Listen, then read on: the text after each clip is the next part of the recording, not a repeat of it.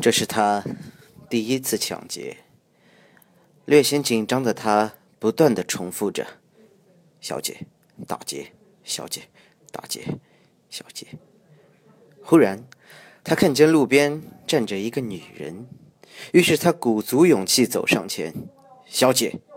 啪！话还没说完，女人就扇了他一个耳光：“你他妈才是小姐呢！”他吓得哆哆嗦嗦的说：“对，对不起，打打打劫。”噗！女人又扇了他一个耳光：“你妈才是大姐！”